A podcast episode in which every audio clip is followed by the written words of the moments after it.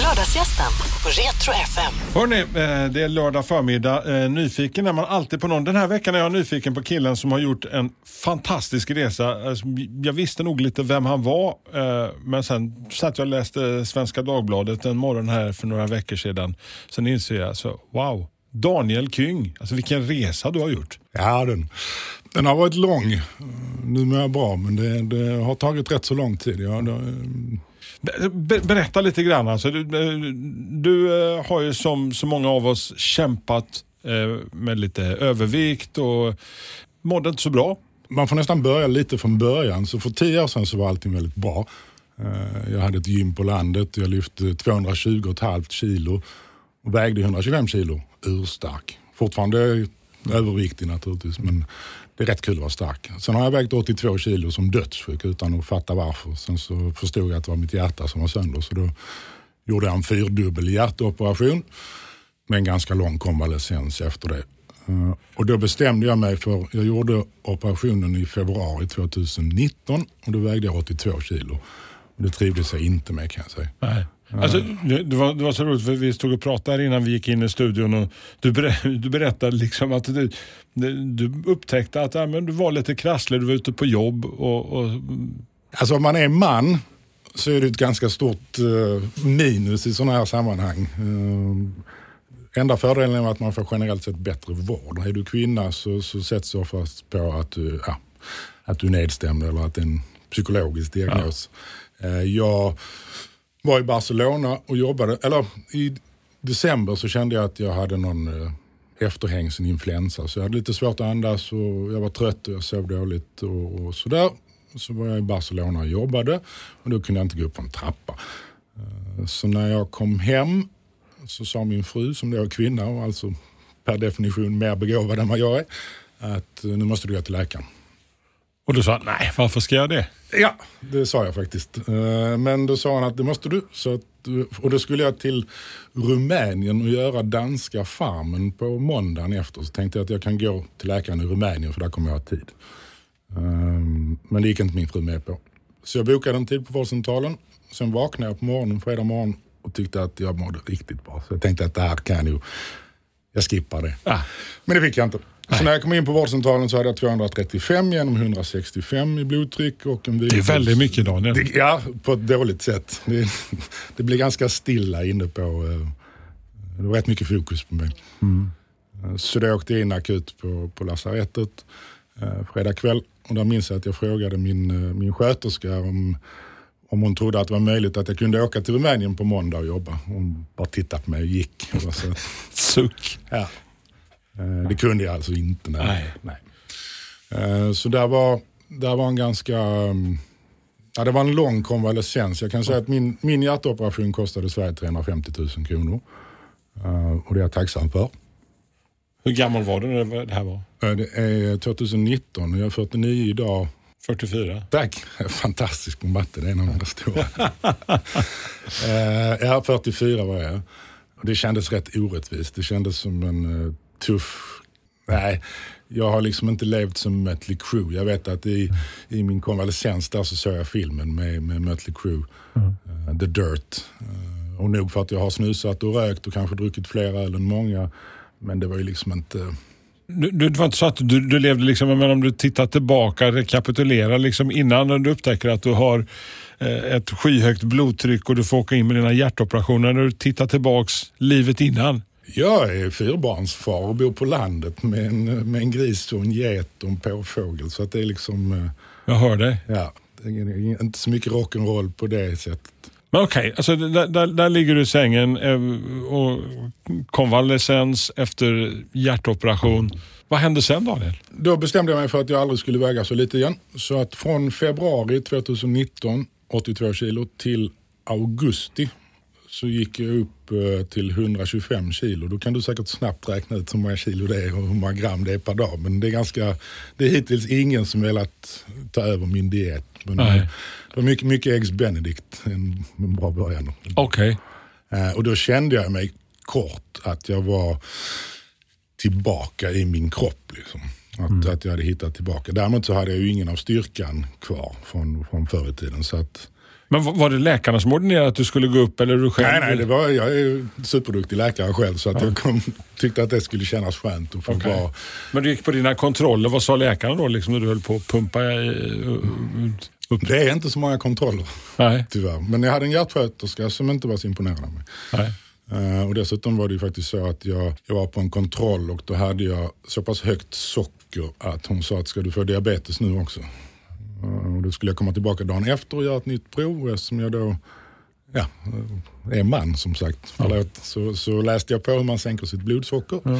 Så då åt jag allting, valnötter och broccoli och blomkål och så promenerade jag sex timmar så var jag tillbaka dagen efter och då hade jag precis under så att då var faran över. Återigen, min fru var inte, inte jätteimponerad över min lösning. Du, du, sk du, skulle, eh, du skulle juggla systemet lite grann. va? Generellt sett är det nog väldigt bra att jag inte är läkare tror jag. Nej. Det är nog... Nu, nu när du tänker på det. Världen vinner på det. Ja. jag tror det. Men du, alltså, du, du har besökt en hjärtsköterska. Vad hände sen? Då, eh, som sagt, kort stund var jag ganska nöjd. Jag insåg nog aldrig riktigt hur pass överviktig jag var. För jag hade ju... Hur lång är du Daniel? Jag är 1,88. Jag vill säga 1,89 för min son har växt om mig. Men är 1,88. Så jag hade, jag hade ett BMI på över, över 35, det är alltså fetmaklass 2. Med det så finns det ju över 200 följdsjukdomar. Och jag är helt med på att man får, alltså jag är kroppspositiv. Jag tycker att man ska få vara den man är och hur man är och så vidare. Men, men hårda fakta för de allra flesta är att man går man ner mot en normalvikt så mår man bättre. Nu tar jag, i år tar jag över 2500 tabletter färre blodtrycksmediciner och blodfettsmediciner. På grund av att jag har gått ner 35 kilo i vikt. Din viktresa, om vi då tar, vänder, vi, vi, vi var nere och vände på 82, vi studsar upp till 125 kilo igen Daniel. Och nu skulle du ner igen. Då måste man göra en, en, en, en kort paus på vägen där, därför att det var ett par rätt tuffa år. Min, eh, jag valde att lösa min konvalescens genom att stänga ute min familj helt. Superdumt, gör inte det. Eh, vilket i sin tur ledde till att min fru gick in i väggen och fick en utmattningsdepression. På grund av mig, 100 procent. Uh, för att jag stängde henne ute. Eh, så hon var ju sjukskriven i tre och ett halvt år efter det. Och hon är inte heller så smart faktiskt. För att när hon kände att det gick ut för henne att hon inte orkade mer. Då gick hon upp från 75 procent i arbetstid till 100 procent i arbetstid. För att ingen skulle märka någonting. Och till slut så sa hennes kropp stopp. Så då, då vaknade jag mitt i natten av att hon hade fått ett epileptiskt anfall. Eh, och hon, Oh, fy. Ja, det var långa 22 minuter själv. Åtta minuter som jag var helt övertygad att hon skulle dö. 12 minuter där jag trodde att hon möjligen skulle överleva. Sen kom ambulansen och då sa hon, vad händer? Det var det första hon sa. Och allt det där hade nog egentligen avhjälpts om vi hade fått hem en psykolog efter min operation. Hade man lagt till tusen spänn på de här 350 000 så hade Sveriges sämsta psykolog hade kommit hem till oss och sagt att här går det ut för.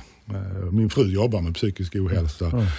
Min mamma har studerat psykoanalys hela sitt liv och jag är inte helt oöm på det. Men när man är mitt uppe i det så, Man, man ser inte det. nej. Där är läget liksom att, att familjelivet håller på liksom att implodera. Det finns liksom inget familjeliv. Jag är otroligt tacksam att vi fortfarande...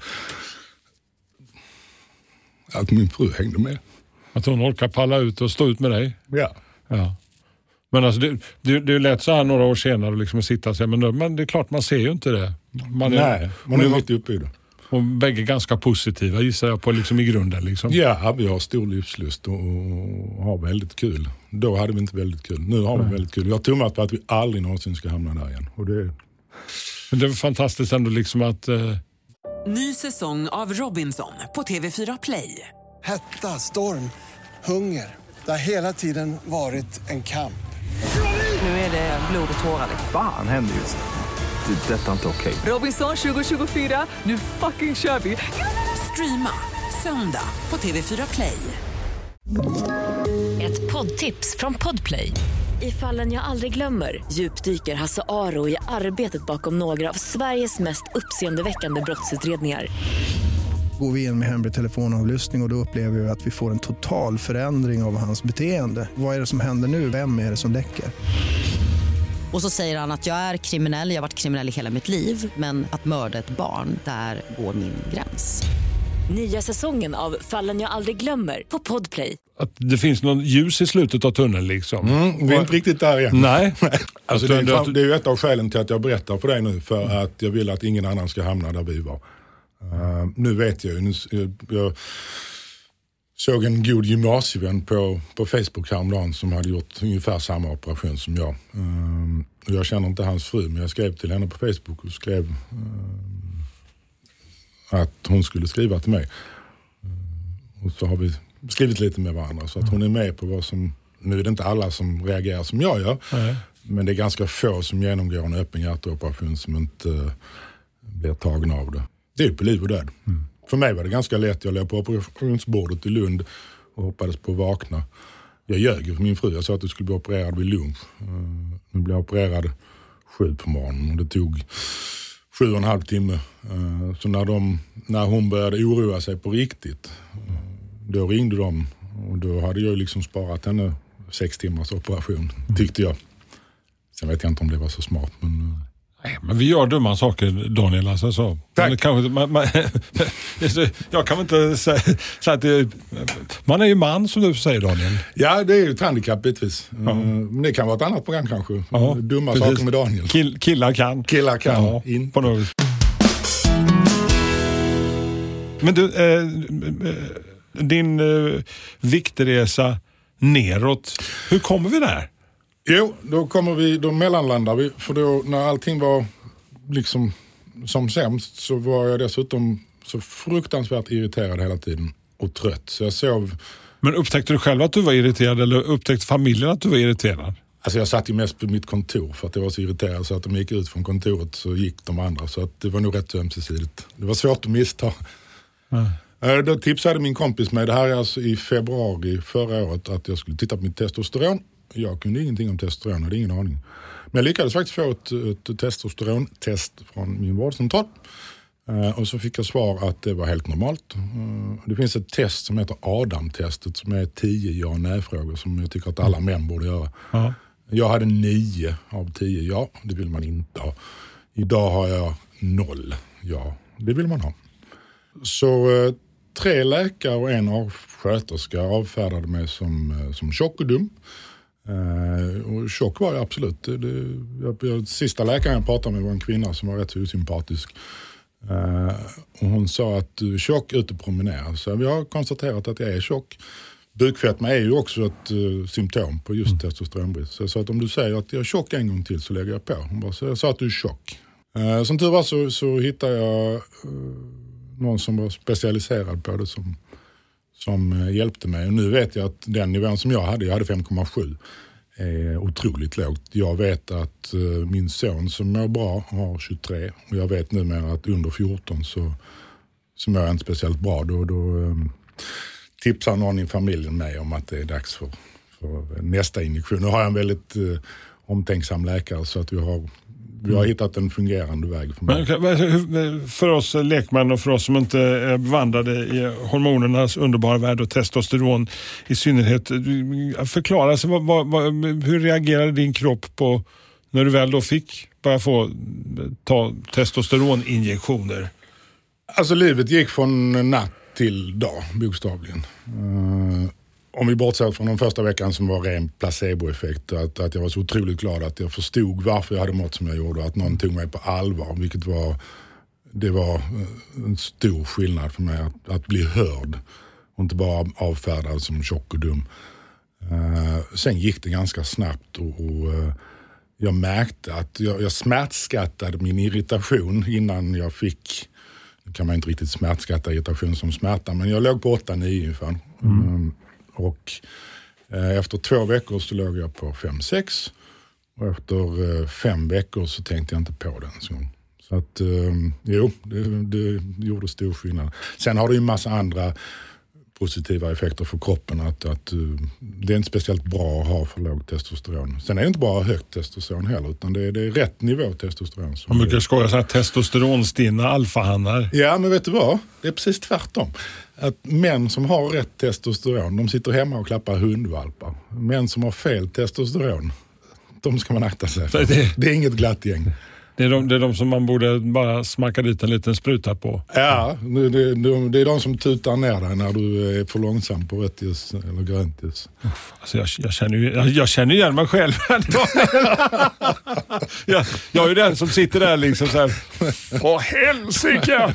Vad är det för vägsnigel vi har Alltså- framför oss? Ja, ja, jag minns jag var på, på köpcentrat här eh, runt hörnet och, eh, och då var det någon stackars bilist som, jag vet inte exakt vad han gjorde för fel, men det gick för sakta i alla fall. Och jag, helt, helt, och jag är verkligen inte så, jag är en otroligt empatisk och varm människa, men nu tutade det. så, att- så att jag skäms för det än idag. Liksom. Men, det, men det, jag kan inte styra det. det jag, nu har jag, jag har den största respekt för kvinnor som säger att de har PMS till exempel, som också är hormonellt. Det kanske jag inte haft innan, men nu fattar jag. Liksom. Vi är ändå inne på en, lite av en viktresa Daniel. Ja, ja, vi- vi- nu- Så nu- så här, vi, har, nu. alltså, vi har gjort, jag vet inte hur många alltså, sen vi började prata här Daniel, vi har gjort eh, fem mellanlandningar eh, utan boardingpass. Nu, nu, nu är vi på väg mot Vi skulle ju hålla det kort så att jag har skippat de 15 andra.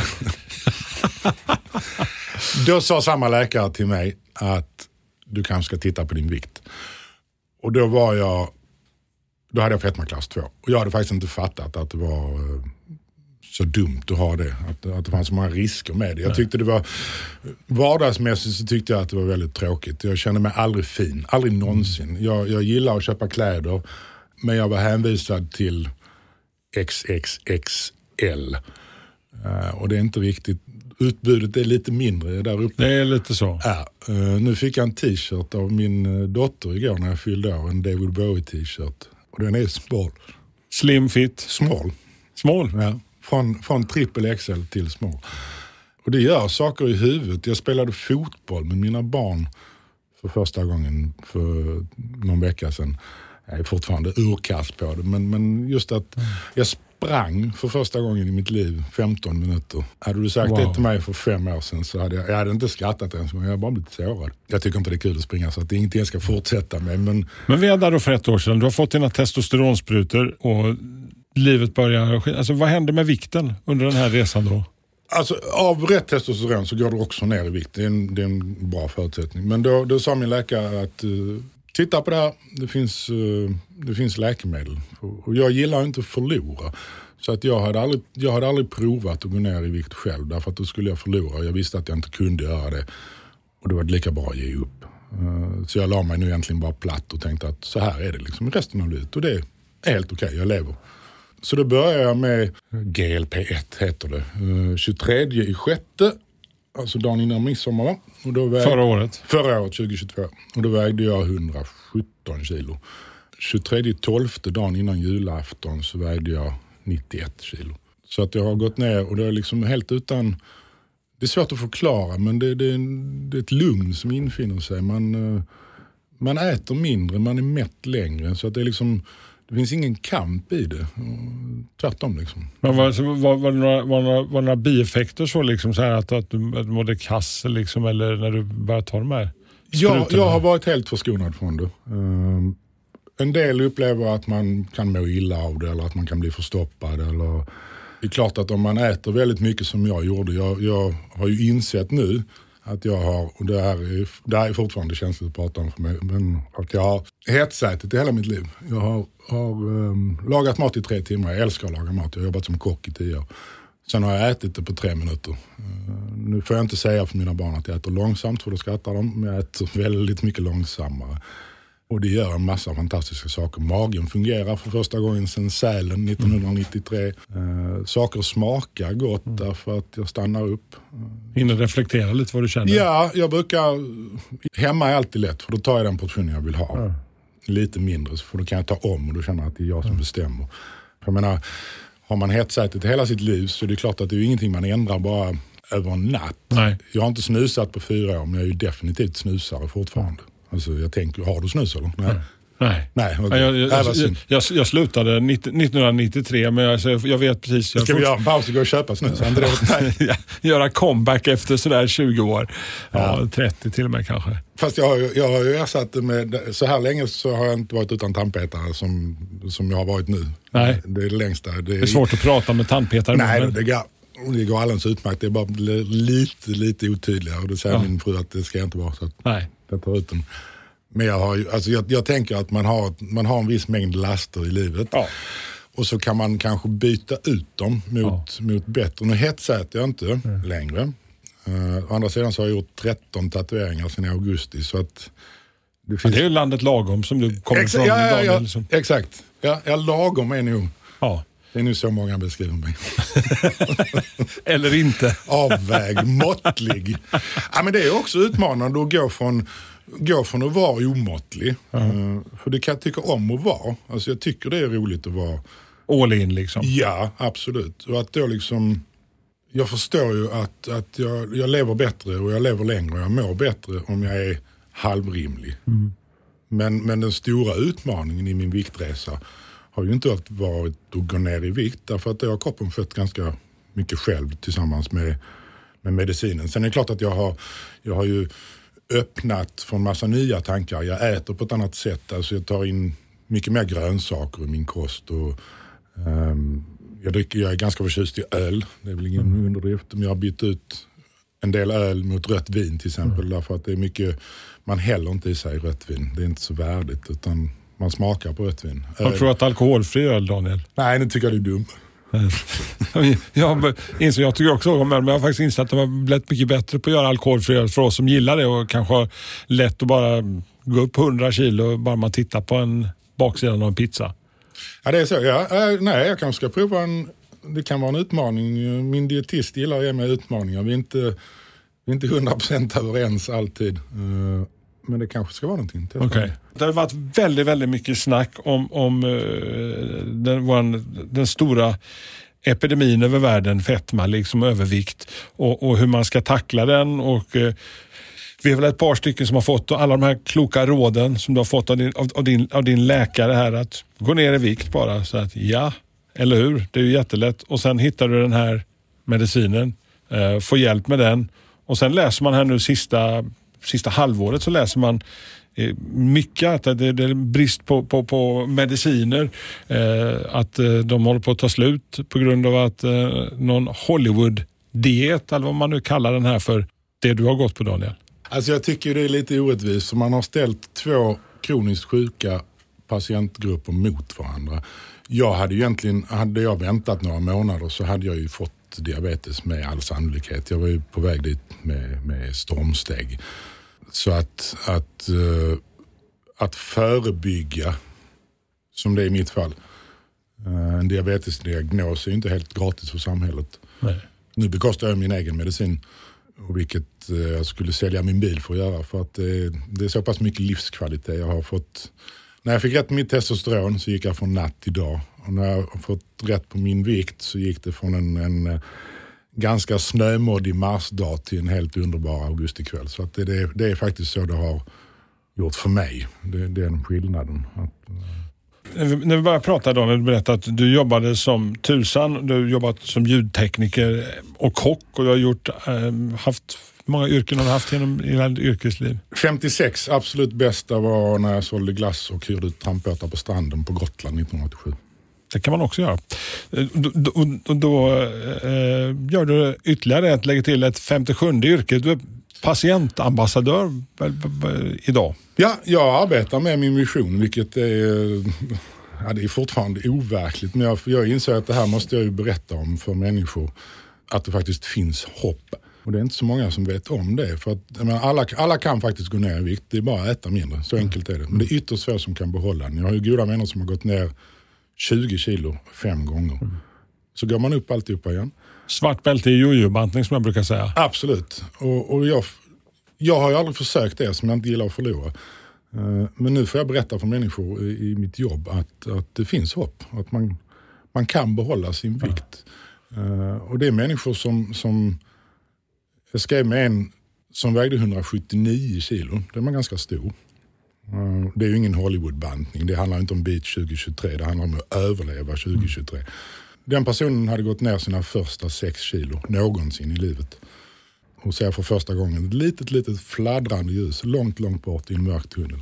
Med samma metod som du använder. Med samma metod som jag gör. Så att, att säga att den patienten tar medicin från någon annan Jag tycker inte det är rättvist. Däremot så önskar jag såklart att det fanns, och det är ju stor brist på mycket, det är brist på psykofarmaka till exempel, eh, men det talas inte så mycket om därför att det är inte så, Nej. det här är en bra löpsedel. Liksom. Tyvärr. Ja, alltså, eh, vilken fantastisk resa Daniel. Ja, jag är förvånad själv. Jag kan säga att um, hade jag inte fått rätt mitt testosteron så kan jag säga, och det är ganska tufft att säga med fyra barn och en fru, så jag är inte hundra procent säker på att jag hade suttit här idag och pratat med dig. Och Om du bara ska kasta in ett litet ljus till alla som kanske sitter där och känner att jag, jag får inte rätt på det här. Liksom. Och det är lite skam över det hela också. Där med att, Det är otroligt mycket skam. Eh, skam och skuld är ju den absolut sämsta medicinen. Eh, så nu hoppas jag på att det här, nu har det ju varit så otroligt mycket i media. Eh, så att nu börjar ju folk faktiskt få upp ögonen lite för att det finns. Och media är ju rätt så, de, det är inga små ord de använder om det här paradigmskifte och någon skrev revolution och så vidare. Så att, och fetma är ju ett otroligt stort världsproblem. Och det handlar inte om att man inte ska få vara vem man vill och se ut hur man vill eller väga vad man vill. Eh, För det får man absolut göra varje dag i veckan. Eh, Så länge man är glad och lycklig. Men för mig så kom mycket glädje och lycka tillbaka i att, vet för ett år sedan så skulle jag göra två jumping jacks. Då svartnade för ögonen på mig. Jag fick kolla min fru. alltså de här vanliga klassiska. Ja, precis. Du, ja, Hoppla. Ja, du, Jag du, ja, det är snyggt. Det var tre stycken nästan. Eh, Men det svartnade för ögonen på mig. Jag fick hålla min fru i handen och säga att oh. Oh, scary. Förra veckan så satte min son på um, Jump around. Ja. Och då hoppade jag hela låten. Snyggt jobbat. Daniel Kyng. Om ett år här så ses vi. Jag springer vid maten. Ja, det gör vi det. Ja. Och, snu, och snusar. ja, jag ska inte tumma på det, men nästan. Tack för att du lyssnade. Lördagsgästen på Retro FM.